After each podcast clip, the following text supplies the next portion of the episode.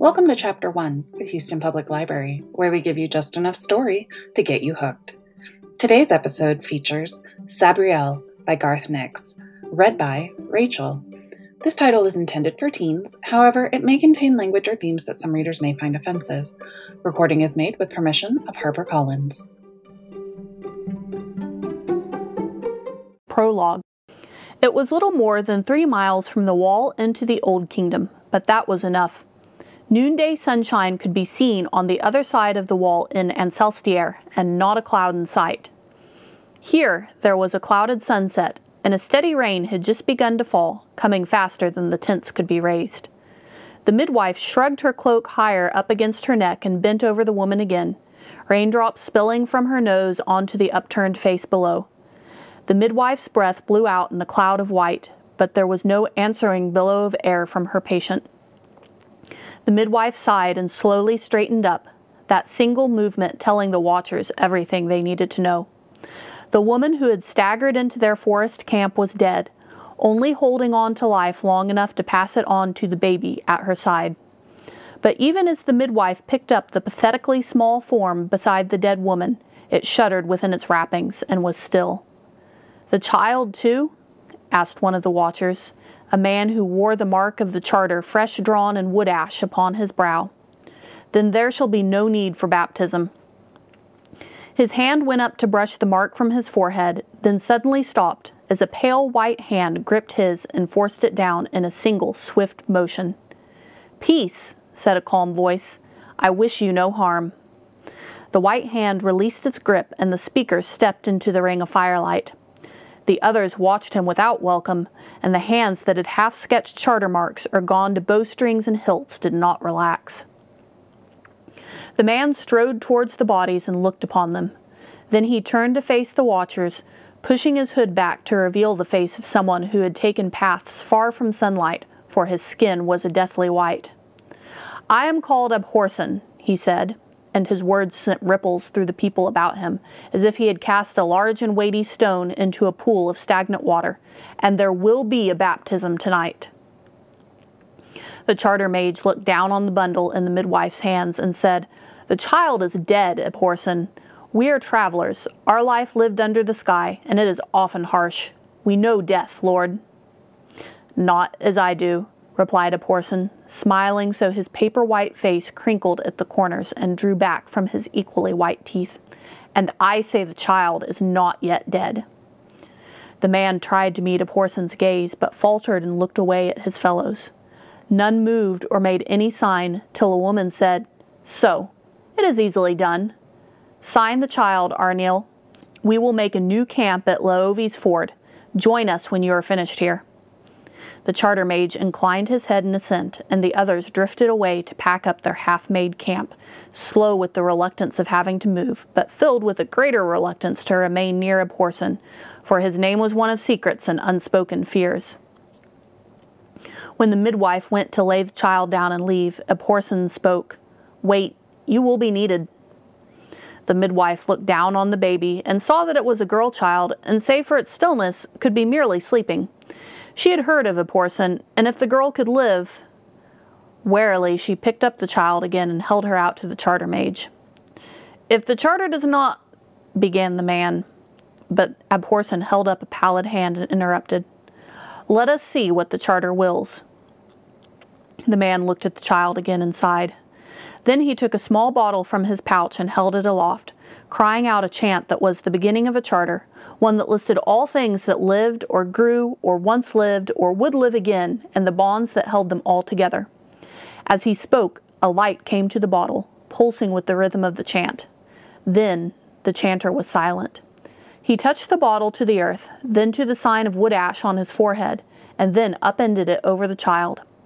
A great flash lit the surrounding woods as the glowing liquid splashed over the child's head, and the priest cried, By the charter that binds all things, we name thee. Normally, the parents of the child would then speak the name. Here, only Abhorsen spoke, and he said, Sabriel. As he uttered the word, the wood ash disappeared from the priest's forehead and slowly formed on the child's. The charter had accepted the baptism. But but she is dead! exclaimed the charter mage. gingerly touching his forehead to make sure the ash was truly gone. He got no answer, for the midwife was staring across the fire at Abhorsen, and Abhorsen was staring at nothing. His eyes reflected the dancing flames, but did not see them. Slowly, a chill mist began to rise from his body, spreading towards the man and midwife who scuttled to the other side of the fire, wanting to get away, but now too afraid to run. He could hear the child crying, which was good. If she had gone beyond the first gateway, he could not bring her back without more stringent preparations and a subsequent dilution of her spirit. The current was strong, but he knew this branch of the river and waded past pools and eddies that hoped to drag him under.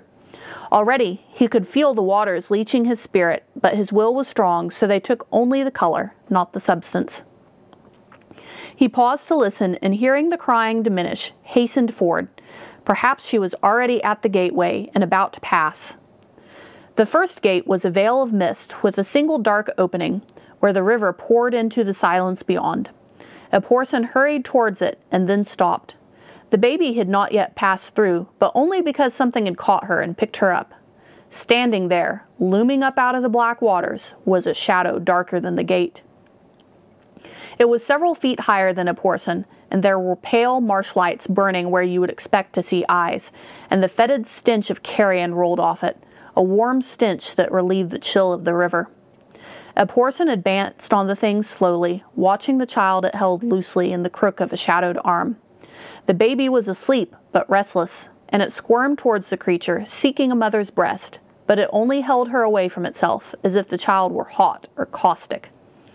Slowly, Abhorsen drew a small silver handbell from the bandolier of bells across his chest and cocked his wrist to ring it.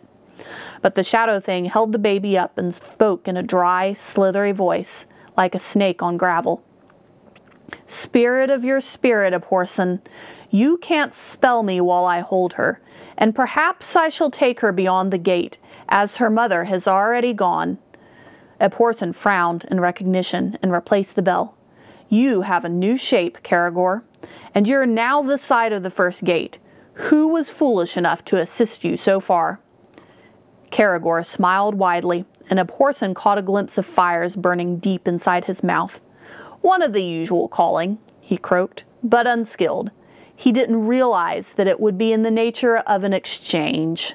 Alas, his life was not sufficient for me to pass the last portal, but now you have come to help me. I, who chained you beyond the seventh gate? Yes, whispered Kerrigor. The irony does not, I think, escape you. But if you want the child.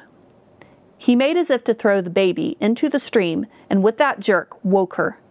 Immediately she began to cry, and her little fist reached out to gather up the shadow stuff of Kerrigor like the folds of a robe.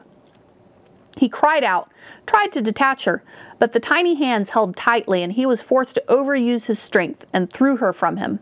She landed, squalling, and was instantly caught up in the flow of the river, but Abhorsen lunged forward, snatching her from both the river and Kerrigor's grasping hands. Stepping back, he drew the silver bell one handed and swung it so it sounded twice. The sound was curiously muffled, but true, and the clear chime hung in the air, fresh and cutting, alive. Kerrigor flinched at the sound and fell backwards to the darkness that was the gate. Some fool will soon bring me back, and then, he cried out as the river took him under. The waters swirled and gurgled and then resumed their steady flow. Abhorsen stared at the gate for a time, then sighed, and placing the bell back in his belt, looked at the baby held in his arm. She stared back at him, dark eyes matching his own. Already the color had been drained from her skin. Nervously, Abhorsen laid a hand across the brand on her forehead and felt the glow of her spirit within. The charter mark had kept her life contained where the river should have drained it. It was her life spirit that had so burned Kerrigor. She smiled up at him and gurgled a little, and Abhorsen felt a smile tilting the corner of his own mouth. Still smiling, he turned and began the long wade back up the river, to the gate that would return them both to their living flesh. The baby wailed a scant second before Abhorsen opened his eyes so that the midwife was already halfway around the dying fire, ready to pick her up. Frost crackled on the ground and icicles hung from Abhorsen's nose. He wiped them off with a sleeve and leaned over the child, much as any anxious father does after a birth. How's the babe? he asked, and the midwife stared at him wonderingly, for the dead child was now loudly alive and as deathly white as he. As you hear, Lord, she answered. She is very well. It is perhaps a little cold for her. He gestured at the fire and spoke a word, and it roared into life, the frost melting at once, the raindrops sizzling into steam. That will do till morning, said Abhorsen. Then I shall take her to my house. I shall have need of a nurse. Will you come? The midwife hesitated and looked to the charter mage, who still lingered on the far side of the fire. He refused to meet her glance, and she looked down once more at the little girl bawling in her arms. You are. You are. whispered the midwife. A necromancer? said Abhorsen. Only of a sort.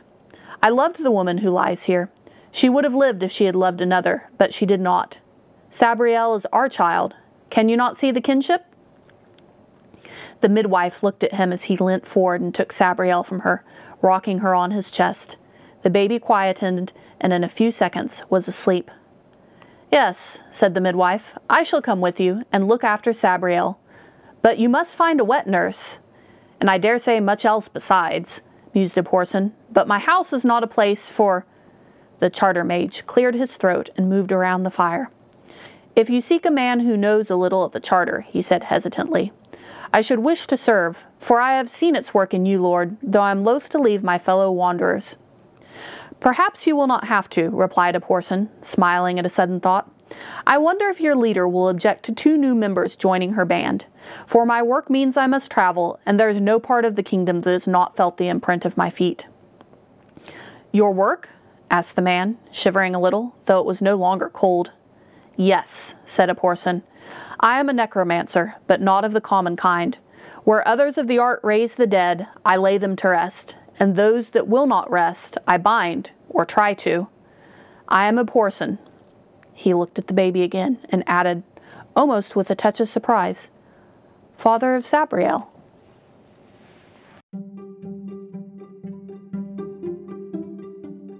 Wondering what happens next? Check out Sabriel by Garth Nix, available in multiple formats at www.houstonlibrary.org.